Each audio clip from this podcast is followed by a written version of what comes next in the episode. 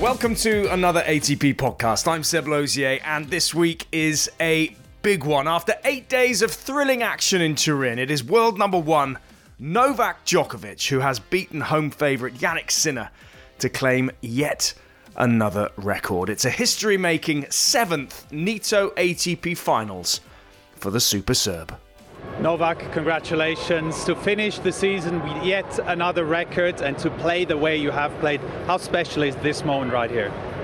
Very, very special. One of the best seasons I've had in my life, no doubt. To crown it with a win against, hometown hero, obviously, Yannick, who has played amazing tennis this week, is phenomenal.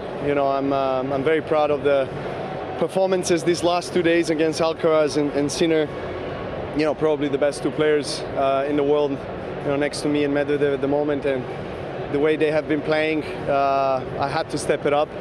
I had to, win the matches and not wait for them to hand me the victory, and that's what I've done. I think I've tactically played different today than I have in the group stage against Yannick, and just overall a phenomenal week. You have won so many big titles, but it's not every day that your kids are here watching courtside. How much extra motivation did they give you?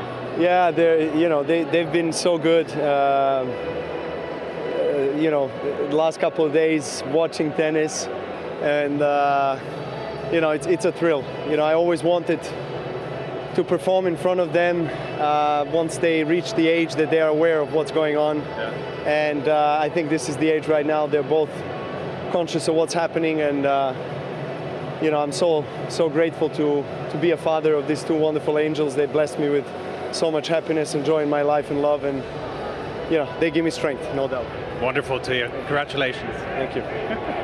Novak Djokovic righting the wrongs from the group stages where he lost to the young Italian, and the title not the only cause for celebration either. Earlier in the week he was presented with the year-end number one trophy for the 8th time in his career, and on Monday the records will show 400 weeks at the very top of the game.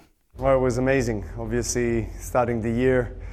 I knew that probably schedule-wise I won't play as much on the tour as maybe probably other players, so I don't know if I fancied my chances to end the season as number one, but I was fortunate to play so well in those 11 or 12 tournaments that I participated in, and accumulated a lot of points, obviously, in Grand Slams and the 1,000 category Masters events. So that put me in a great position to end the season as number one. I was coming into the World Tour Finals knowing that I need one victory to clinch the year and number one. So obviously there was a lot of tension, a lot of emotions on the court in my first match, and I really wanted that win, the first match already, and obviously huge relief. The great goal is achieved for this season, and it was very nice to be able to celebrate it with packed house here in Turin.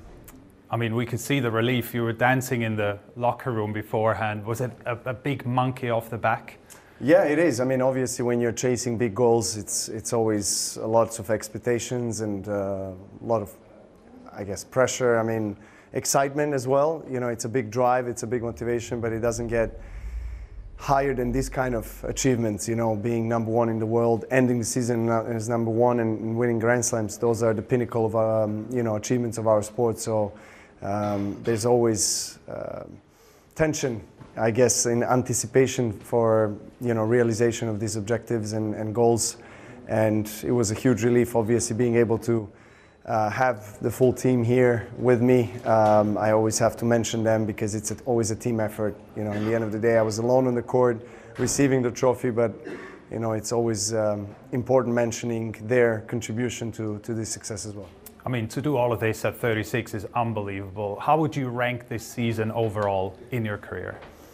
One of the best, no doubt. The amount of tournaments, probably the least that I ever played in my career, and winning 50% of the tournaments that I played this year, 3 out of 4 slams, and clinching the year number one. It's definitely one of the best seasons I had. no doubt, still at 36 going strong, so you know, I'm very proud of it. And it'll be 400 weeks at number one as well. Do you think that'll be a record really tough to beat for a lot of years? Well, nothing is impossible, you know. You have the likes of Alcaraz, Sinner, Rune, you know, these guys are very young. They still have a lot more years in their careers that they, where they can achieve great things in sport, so never say never. I think same was said for Sampras's record or Federer's record, but you know, records are there to be broken, and normally that's a kind of a guiding star in terms of motivation for players. So yeah, I think it's pretty good achievement. You know, 400 weeks is number one. Never been done in history, but you know, I wouldn't say it's going to be eternally there. You know, I think someone will eventually break it, but hopefully it stays there for a long time. Novak Djokovic speaking with Ersin Kaderas. So, not to be this time for Jannik Sinner, but a place in the final to cap a wonderful year. 4 titles, including a first Masters 1000. There's no doubt the young magician will bounce back even stronger next year with wand in hand. No, for sure, the rackets is the most important tool for all tennis players. So you need the right rackets. Every player is different. Is looking for a different kind of thing. That what I look for is good speed, but also good control. I try to produce the spin by myself a little bit, so I have to feel the racket in the right way, but for me it's more important how fast the ball goes out of the strings and the racket, and obviously you need a lot of control, because I feel like every year the balls and the courts are getting so much faster, so you need also a lot of control. So if you're playing a match, what would happen that makes you then go to your racket provider afterwards? Would it be that the ball's flying long and therefore you need more control, or what actually happens to prompt you? No, so usually that what sometimes the players do, it obviously depends on what altitude you play, and then higher usually you play, then tighter you string the racket.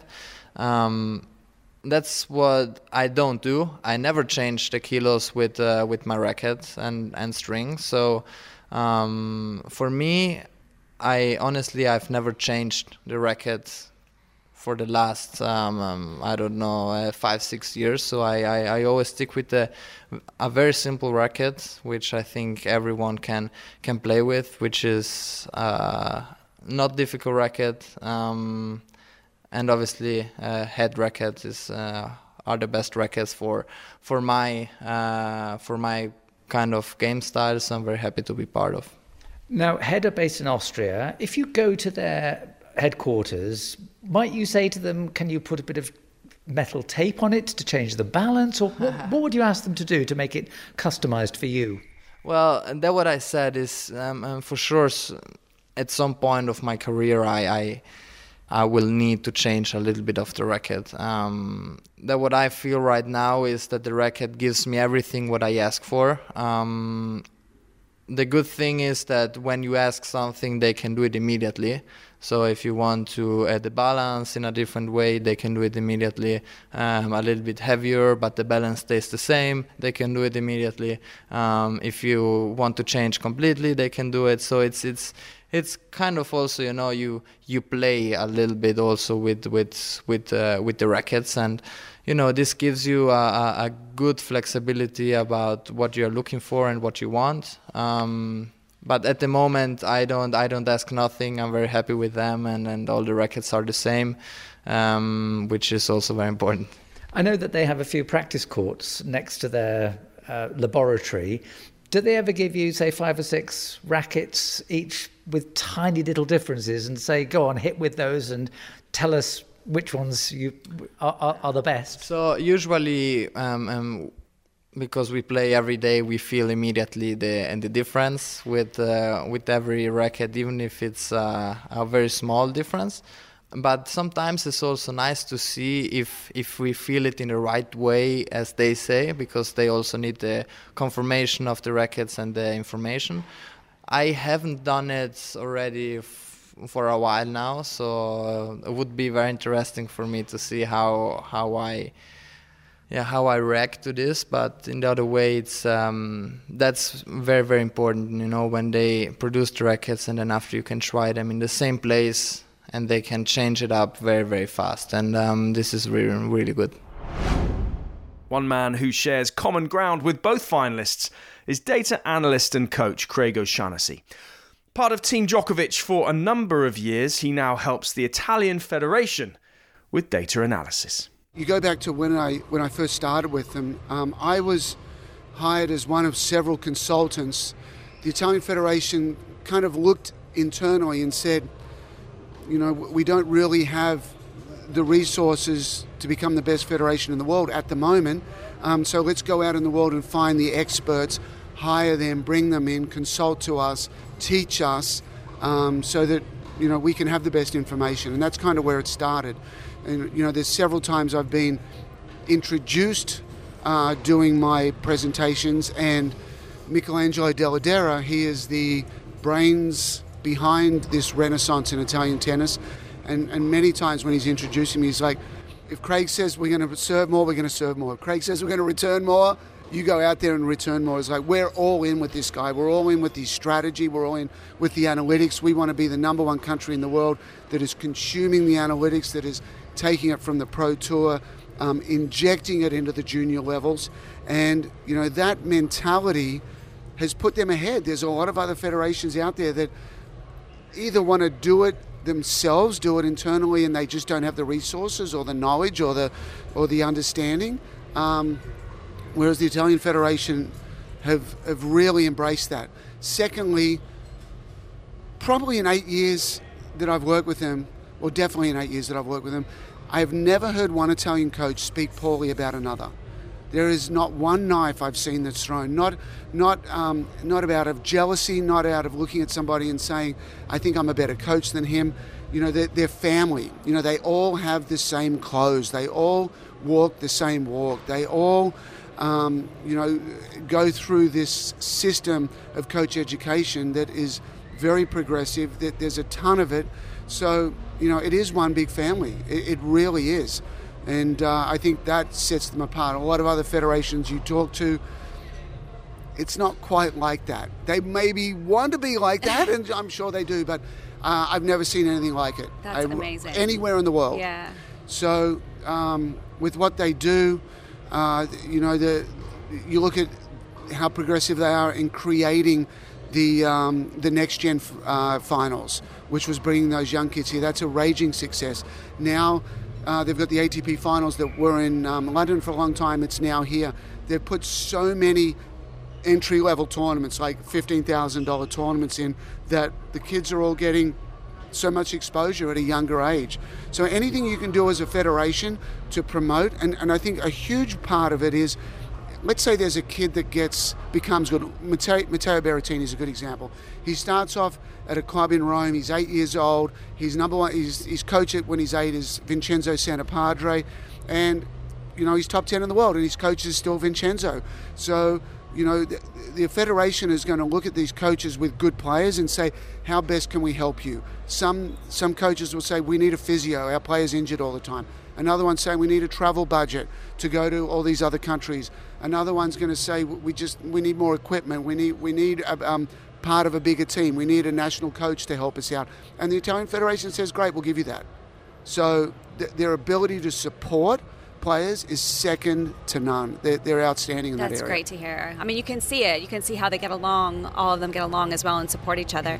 When you were brought in 8 years ago, what was the biggest, I guess, eye-opener for you that, like, wow, this needs to change right away? Was there something in particular, or was multiple things? Well, Italian tennis, because of the general, Michelangelo Delladera, is so passionate about what he's doing with everything with Italian tennis, you know, and he said at the start in front of everybody is like, again, we're all in with this guy. Just a very quick story with that. I was in Bari, where he's from, and he's introducing me.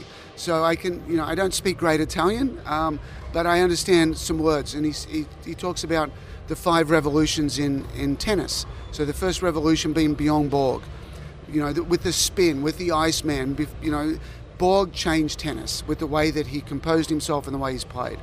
The second revolution was Ivan Lendl, which is a good player, but he works so hard. And all of a sudden became a great player, became a legend of our sport through hard work. The third revolution was Nick Bollettieri. Nick created the first academy. Now everyone in the world has academies. We've all followed Nick. The fourth revolution was the technology. We've gone from wooden rackets to state-of-the-art, particularly with the strings as well. So, you know, that has been a big revolution. And he's standing there, and I'm standing next to him, and he says, okay, the fifth revolution in tennis is standing to my left. It's analytics. And if Craig says that going to the net is better than staying at the baseline, we're going to go to the net. If we need to practice more from the return, we're going to do it. We are going to be the #1 country that follows analytics. We are not going to guess about our sport. We are all in. So anything he says, I want to hear that you're doing it on your practice courts all over Italy in the next few months. So that was very, very encouraging for me to hear. So there you have it. Some of the reasons why Jannik Sinner, Lorenzo Musetti and Matteo Berrettini are on the rise, along with a number of even younger Italians, some of whom will be in action at the upcoming Next Gen ATP Finals in Jeddah. More on that later. You're listening to the ATP Tennis Radio Podcast. Available on iTunes, Spotify, TuneIn and ATPtour.com.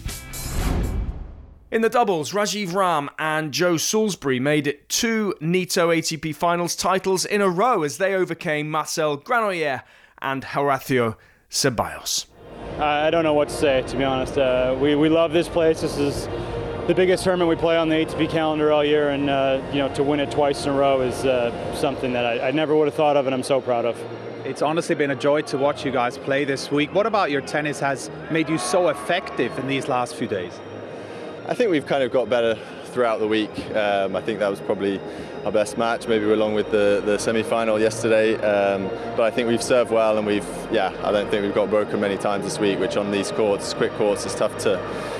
Yeah, it's tough to break, and we did that really well, and managed to take the few chances we got today. I think we got a little bit of the luck as well, but it seems like we get it in this place. But yeah, we love it here. When you say you got better by the day, does that also mean, because you came in as the #6, did your confidence grow by the day as well? Sure. I don't think it had anything to do with #6. I think we're pretty confident about where we are if we play well, but it's just when you get into a tournament and you keep winning match after match, confidence definitely grows. And you got 10 wins in a row now on this court. What is it about this place? Is it can't just be the quick courts? No, I think we love playing here. I think when you've played well, when you've had good matches here, brings back those good feelings, and I think we look to kind of perform our best at these big tournaments and build up for them to be at our best, and we've managed to do that the last couple of years. So I think we're just really proud of the effort that we've put in on and off the court this last few weeks and all of this week. Enjoy this. Congratulations. Thanks so much. Thanks. At one stage, simply reaching Turin looked like success in itself for Rahm and Salisbury. By their own high standards, they were struggling for form before clinching the US Open title, and that was the theme when Jill Craybas met with a core member of their coaching team, David O'Hare. They complement each other just extremely well on the court. They've got great teamwork, great synergy, and it's not just the pair of them. I think there's a lot of crossover with the support staff that they have. They've shared physios for a couple of weeks, which actually is a little bit more complicated than you would think, just because they need things at the same time. So that was maybe a little bit of a learning curve, but just getting everyone on the same page. We're very fortunate to have Louis Caillé in the team, Brian Smith on Raj's side. Now Chris Eaton has joined Rajiv, myself and Justin Sharing with Joe. So a lot of people, there's analytics peoples behind the scene, there's strength and conditioning on both sides. So it's... That's a lot. It's a lot, yeah, which is great. So it's a lot of support for the guys. And today, this year has been a little bit more challenging year for them in different ways. But, as I said before we came on, the US really changed the fate of our season, and we're delighted to be back. I was going to ask you about, those open conversations I have, because obviously sometimes teams, when they start to struggle, you may get a sense, you feel in the background, maybe it's time for a change. What were some of those deep, honest discussions where they were able to stick together? Yeah, well, I think it's, you know, I think it's very tough as soon as any one player thinks, oh, he could be doing this better, or there is a little bit more maybe animosity thrown at each one another and a bit more tension in practice, then it's kind of like, hang on, can we just firstly have perspective here for a second, and are we, you know, doing the best that we can do before we're kind of placing judgment on the other guy? I think we're often quick to maybe point criticism at one another, and actually, are we doing the best? Did that happen? Yeah, I think there was maybe a little bit of taxing practices, and just a little, you know, they've been such a tight unit for so long, but you spend so much time together, then the small little things start to irritate, and yeah, it's kind of just, you know, ironing that out. And I don't think there's no malice in any of it, but people have just been acting this way, and if we were able to have had a more open and, you know, conversation earlier, then we probably wouldn't have acted these ways. So it was just kind of really ironing it out. And it wasn't, you know, maybe that sounds a bit, you know, more severe than it has been. But I think it's, you know, the reality is it's a relationship, right? Like it's managing the relationship. That's a large part of the job. And it's maybe if the guys are struggling, then you bring it up at me, and then I can address it, and then we can kind of go around like that. So I think it got to a point where they're just able to have those conversations with themselves, with one another, I should say. Yeah, how did you iron it out? Was it just about sitting down and? Yeah, I think so. So we had a very good, I would say, after Washington, we had a good chat. So they lost first round in Washington, and after that, we had a really good conversation, because after Wimbledon, you know, they lost first round of Wimbledon, which would be a huge goal for the guys to perform well there. You know, there was maybe starting to think, oh, maybe we'll just play the rest of the season and then the beginning of the new year. It's always the case with an Olympic year. Kind of guys tend to look to fellow countrymen and optimise chances for a medal. So I think people were maybe leaning that way, and there's some murmurs that would happen. And then I think after Washington, then we had a good, open, honest conversation. And then, yeah, our fate changed totally when we got back to New York, and the good vibes got back into the team. And, you know, you make history and you share some special memories as a team, and particularly for them out on court together, you know, that changes the dynamic. So I think in this sport, winning goes a long way. Yeah.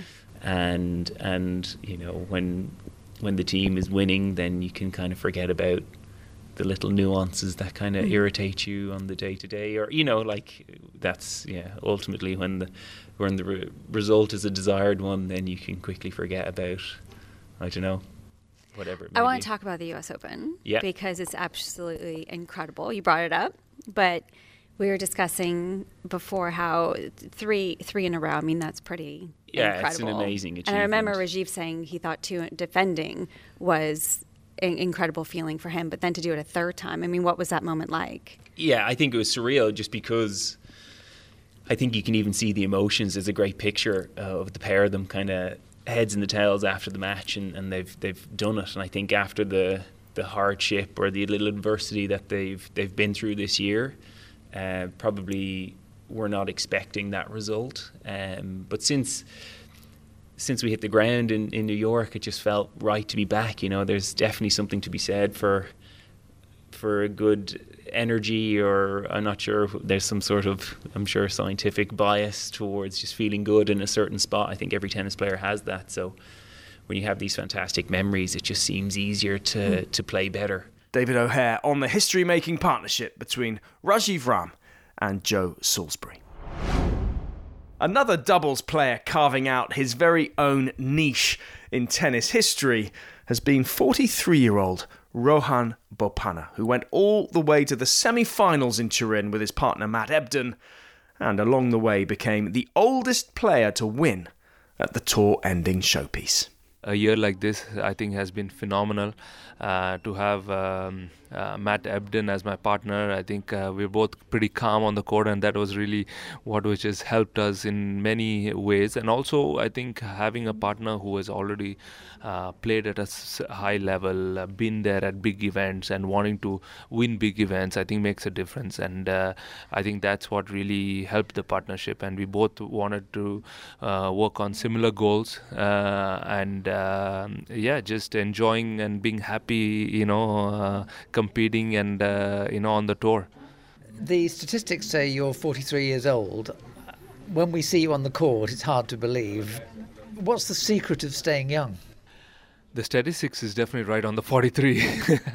Yeah, but, I think the number one thing is my mental strength. I think the ability to adapt to situations on where the game really challenges me in terms of bringing the best out of me. And I think that is where I'm thankful that my brain is thinking, at times, as tennis players, the brain switches off and you just go with, your instincts. And, thankfully that aspect is one of my biggest strengths, and constantly able to persevere to get better, is what has, I think, helped me at this age. And, to focus a lot on recovery as well, I think has made a big difference. There are days when I've told Ebden that I don't want to practice because my body isn't feeling great, but I'd rather be 100% for the match, than be about 60-80%, during the match. And I'd rather take those day offs, recover, and make sure my body is ready. And I think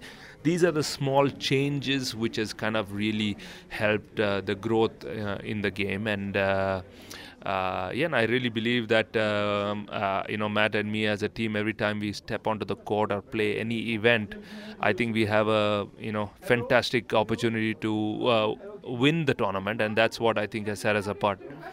Is it just a question of taking a little bit of time off, or have you been doing anything different technically? Do you have more ice baths than you used to, or anything specific? The recovery has definitely increased in terms of making sure I do specific kind of training in terms of where now I'm focusing a lot on my quads and glutes and hamstrings, because strengthening them, because I don't have cartilages on my knees. They're fully worn out, and that aspect few years ago I was strengthening, but not enough in terms of I still had kind of pain, playing in the matches, and today I am pain free, and I think I give a lot of credit to my physio Rebecca, who has when she came in to work with me along side this tour, I specifically told her what challenges I had, and I want to focus on those aspects, and including strengthening. I think, like you mentioned, the ice baths have definitely increased. I do it every single day, even when I'm not on the tour back home. I'm making sure I do it, because I think that has really helped me recover a lot better. And I've also adapted some yoga in my training regime, and I think that is a big aspect which has added a lot of benefits in terms of not only having some inner strength, but also helping the mind focus a lot better. What has helped there is I don't feel rushed on the tennis court. I feel that I have enough time to really think and adapt to the situation. And no matter what the situation is, whether it's a set point down, match point down, I'm still able to really calm myself and focus on what I need to do, or we need to do as a team. And that, I think, all these aspects coming together has kind of really helped the change on playing better tennis. What sort of yoga, and how long a day, or how often do you do it? So it's called the Iyengar yoga. It's a very different type of yoga, which uses kind of a lot of props in terms of chairs, ropes, blocks. So when I am traveling by myself, it's a little difficult, because I do need somebody to, help me out. And I'd love for my yoga teacher to travel with me. But when you have a coach and a physio already traveling, and plus a yoga teacher, I don't know if I'll be making any money out there, because it's pretty expensive to, already have so many people traveling with you, and when you don't really have too much of support. So I started this during the pandemic. My cousin's sister, she actually mentioned, for the condition I have, or no cartilages on my knees, she's a yoga teacher, but not this style of Iyengar. And she said that for your condition, you need Iyengar yoga, that is spelled as Iyengar. And it has truly made tremendous of a difference. I think the couple Mohan and Jaya, who I was working with in India, really took up on themselves to see this challenge as something new to figure out how they can really help and benefit. And I think they really pushed me to some high limits in terms of finding the best for me. And Mohan always says that I have a high tolerance for pain, so I think he can push me as far as I can go, and I think that has made a big impact. Of course, when I'm traveling, I do some just basic stuff, maybe about 20 minutes every single morning when I wake up. It just refreshes me, gives me some new perspective, yeah, that has, I think, made a huge change and a big step for my growth in this sport. You've been in three Masters 1000 finals. You went to the US Open final, and in that final, in the final set, you gave a point away, which your partner had hit a winner on, because you said the ball brushed your arm on the way through. Was that an instinctive reaction? How did that come about? I mean that was absolutely instinctive, and I felt the ball brush my arm. I know nobody there noticed it, but that's the upbringing I've had, to do the right thing, and no matter where the situation or what the situation is, I feel that was the right thing to do, and I didn't even think twice when I called it upon myself, and no matter next time it happens, if I'm a match point down as well, I think I'll still do the same thing. And I think I'm thankful to my parents, who have brought me up the right way and taught me the right values, and I felt that's what showed in that final. There you go. Ice baths, yoga and meditation all lie on the path to eternal youth.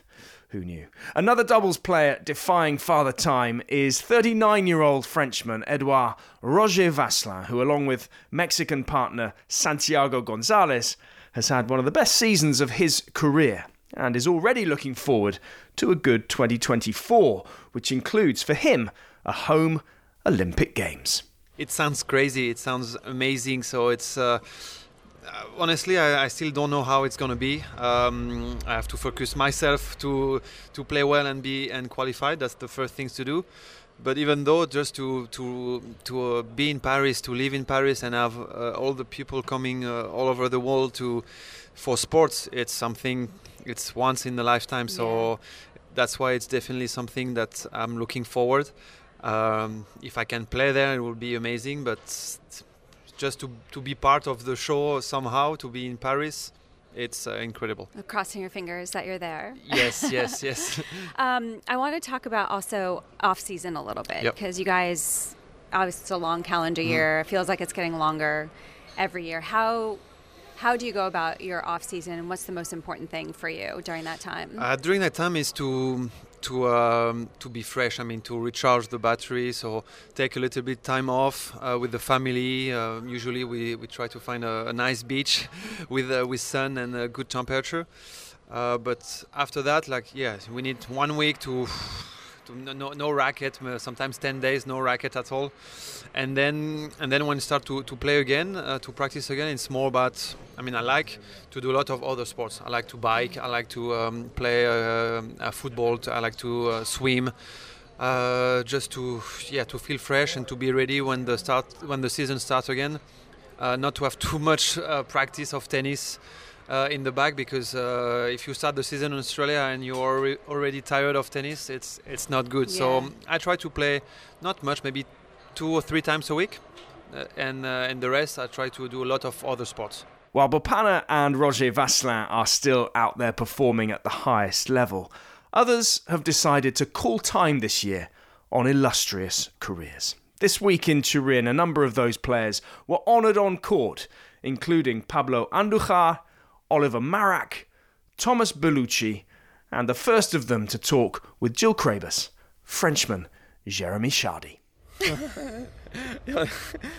On court one against Alcaraz in Wimbledon. Since my last match, I didn't play once. No, you have no desire to hit right now. Need a break. It's a little bit different, my situation, because... now I'm coaching for 1.5 years, so I was coaching and playing. Now I stopped to play, And when I lost against Alcaraz, the day after, I was on court with Hugo, practicing there, and getting ready for his match. And since I travel every week with him, so I think it's different, because if I was not playing and not close to tennis, maybe I will miss tennis. But I'm every day on a tennis court, so I didn't have time to miss tennis. And you're not hitting with him?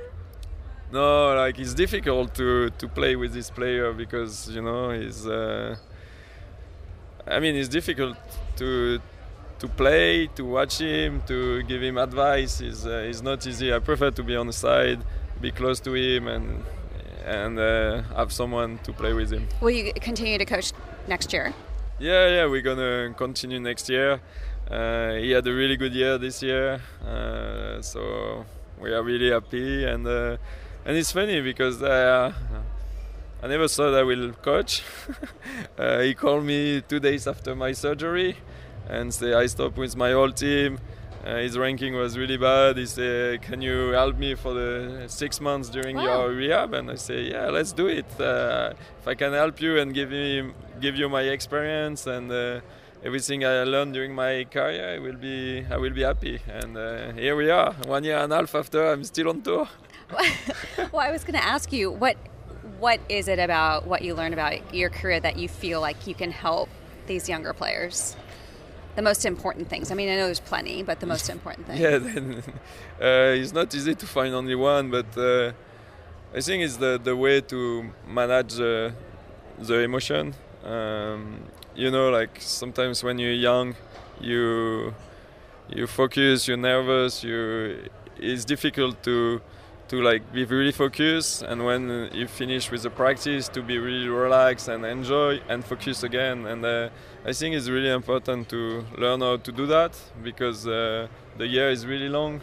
We have a new tournament every week, and I think you have to try to keep your energy and keep happiness on tour, because you cannot be focused all the time and focus only tennis all the time. You need to refresh and get energy for something else. How did you refresh? I mean, it's different for everybody.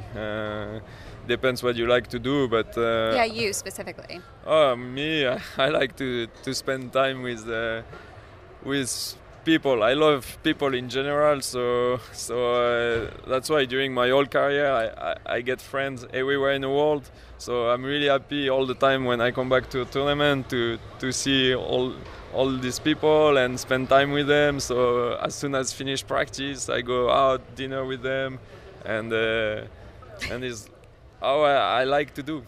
That's a good way to be. I want to ask you, do you have some favorite memories on the tour? I know that's tough.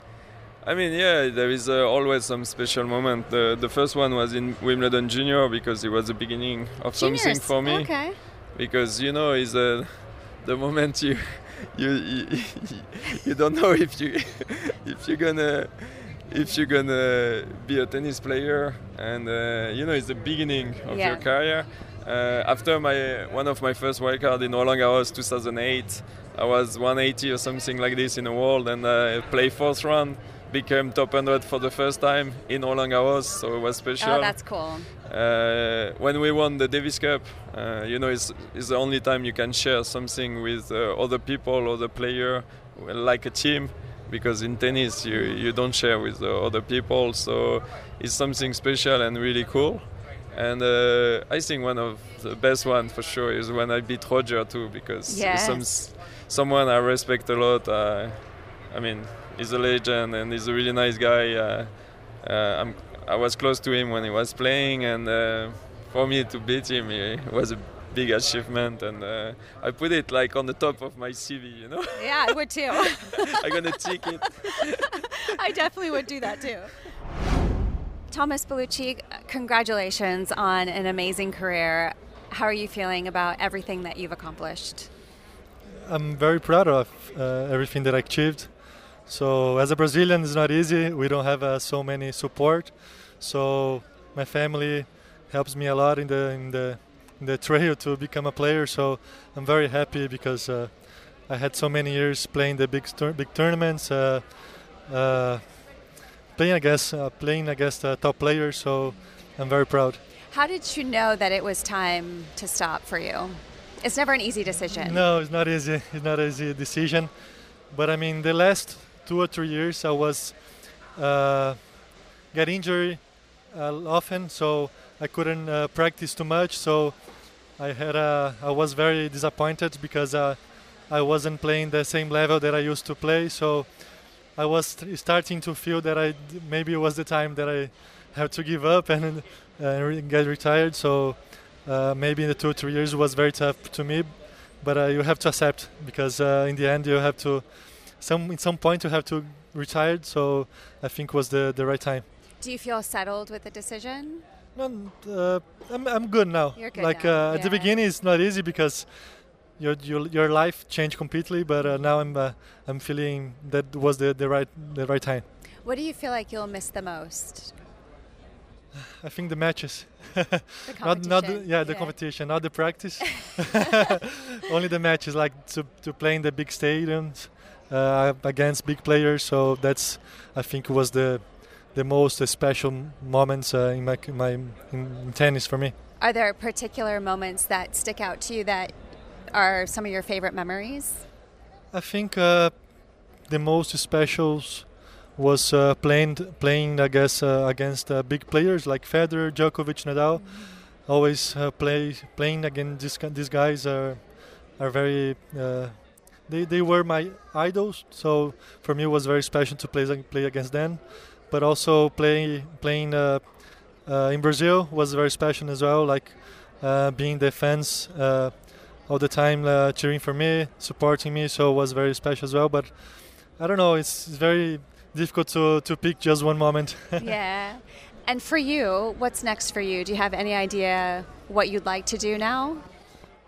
I want to be involved in tennis, but the one thing that I really know that I don't want to travel anymore. I've been traveling so much. Understandably so, yeah. Yeah.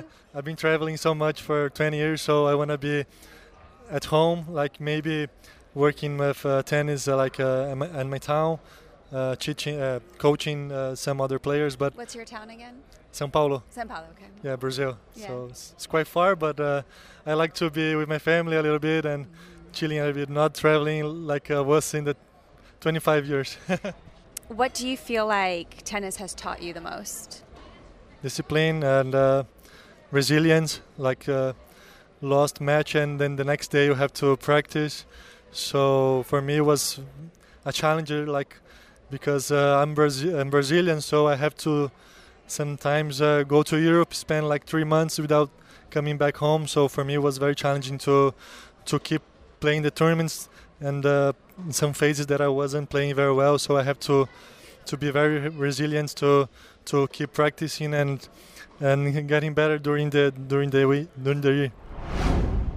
Oliver Marach, congratulations on an amazing career. First of all, how are you feeling and how did you come to the decision that you knew it was time for you to stop playing tennis?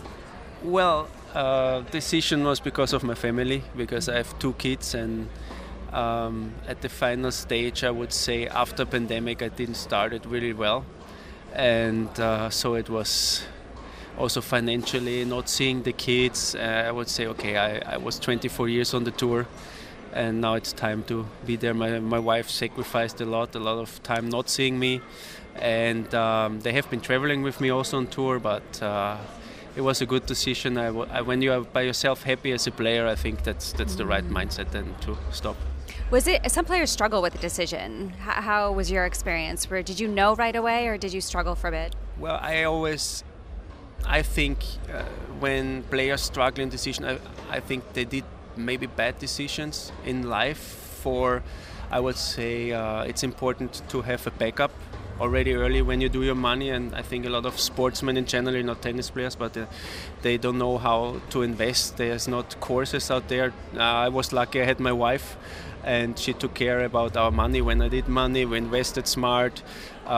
When you have a family, then you think about your kids, that they have, for example, great education and that they have a great setup, and you can't think just materialistic, but most sportsmen waste their money in materialistic stuff. So I was lucky to have that backup from my wife. She said, no, we do this and that, and yeah, we are we have a very good setup. I never had to worry about anything there, and that's why I was really happy. How old are your kids?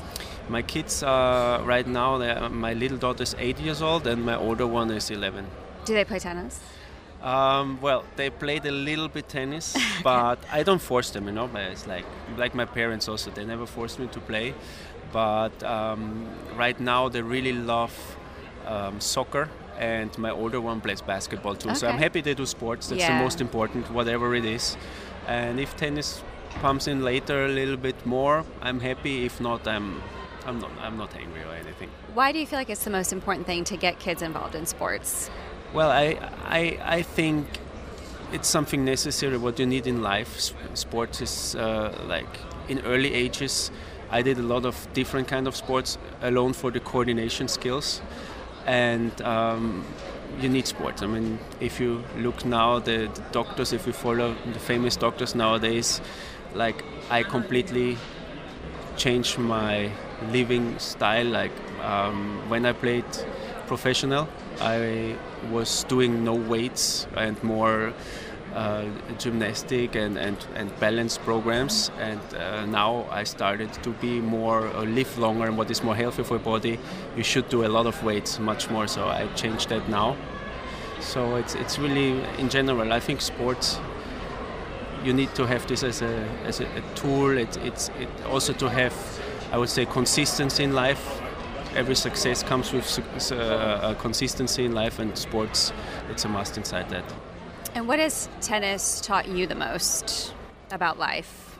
Well, for me, as I traveled alone, I left Austria with 18. So, wow. Finding, I would say, seeing so many different countries, so many different characters out there, how you talk with people, how you also start to realize what is good for you, what not, managing skills, planning skills. I had a manager, but I did all by myself. I still do it, and I think it's a great tool to have. Discipline, one of the most important things, and yeah, it helps me. Of course, if I think now back, I would be not the guy to sit in the office from 9 till 8. And it's not possible. If you're a sportsman, you never think like that. And so I also choose a way now after my career. I'm still involved in tennis. I'm even still back on the tour. I'm coaching now too. So I was going to ask you what you wanted to do. Yeah, coaching. Yeah, so we need you out there. Well, yeah, After I stopped, I did half a year nothing to see and think about, okay, what I like, and I have different setups also in Panama. I have real estate. I opened a physiotherapy this year. Nice. And I had a few clients in tennis, kids in Panama, then a few clients in the States from high school, and then I do two gigs on a private island in Bahamas a year. But my former partner came up to me, Mate Pavic, so. If I can help him out in the US tour this year. So I was with him from Cincinnati till US Open on the tour, and I enjoyed it a lot to be back. A different kind of stress as a coach. I have to say it's very tough outside. It's very emotional for me. I'm more nervous as I am by myself on the court playing, so that's, I have to start handling that better, because it's nerve-wracking stuff, especially in Davos with this Champions tiebreak and that. But I really enjoyed it a lot to be back on the tour. Of course, I practiced then again really hard, and as hitting partner almost, I would say, and I really like it. And yeah, now I'm ready. We're gonna go together also to Australia. So we'll do the Australia tour. We'll start with Hong Kong, Auckland, and Melbourne. Wow, you're bouncing right back in. Yeah, almost. 2 years I was pretty quiet. 1.5 years, but now it's really, really nice. I found a happy medium from the extreme traveling like tennis life. Then to 2 years just home, and I spoke with my wife, and we say, okay, a happy medium is the good thing, because we're used also to be out sometimes. So that's I do a few weeks next year. That for the family is also acceptable, and I'm really happy about it. Yeah. I'm here with Pablo Andujar, Congratulations, Pablo, on a very, very successful career. And you said you are very, very happy and peace with your career. Tell us a little bit about. Well, it was something I had been thinking about around 2 years already. Okay. And last year, I actually thought to myself it was the right moment. I played some tournaments this year, some special ones like Madrid or Barcelona. And I will actually finish in Valencia. We're having a challenger next week. So you're finishing next week? Yeah. Oh, yes, okay. Yes. Why that one? Because Valencia's my city. Yeah. I started there with a wild card in the qualis. There used to be a 250, and I had a wild card in the qualis. So yeah, that's why. And honestly, I'm really happy and really let's say, mentally relaxed. It seems like you just let a lot of stuff go right there. Is that correct? Well, I think all of us, right? When you take that decision, I think you've been doing that during your whole life. So it's been your job, it's been your passion, but your job as well. So that means you have to, to accept it bit by bit. But of course, all the duties that you like, all the small stuff that we have to do on a daily basis, I think, it was something that I was a little bit, how can I say it, tired. Yeah, you won't miss that. No, I don't.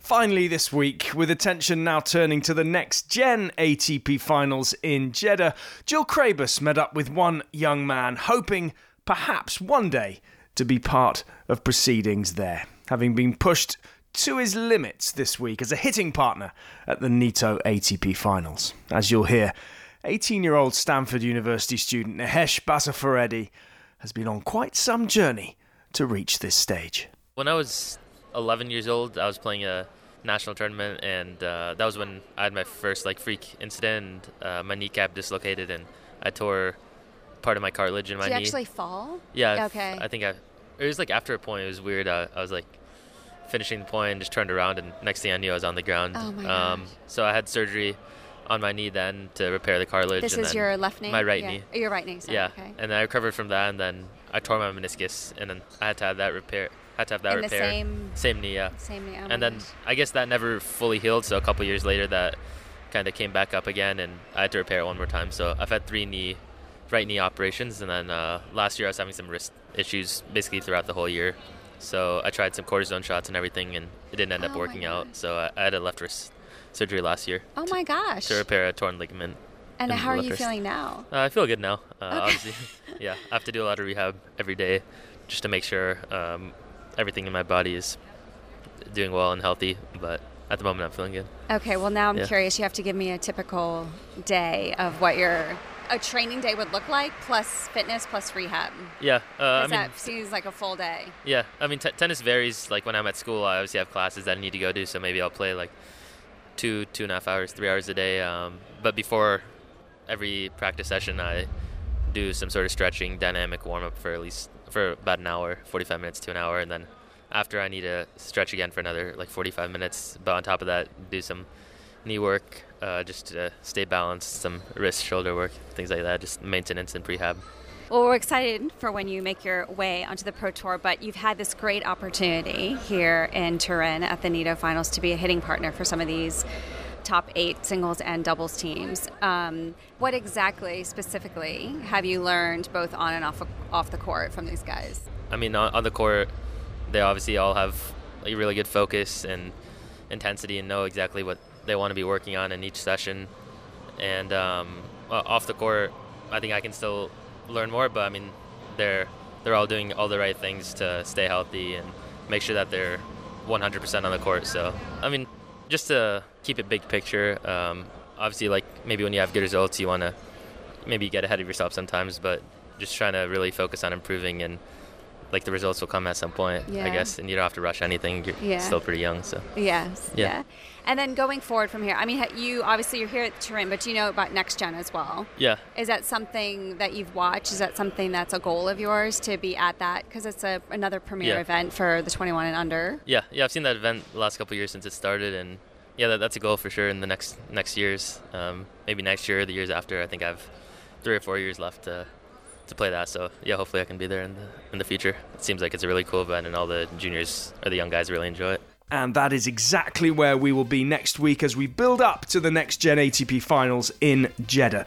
Remember, if you love tennis, there is a whole heap of live action, highlights and features on Tennis TV. Download and subscribe for everything else from Life on Tour. Go to atptour.com. I'm Seb Lozier. Thanks for listening. See you next time.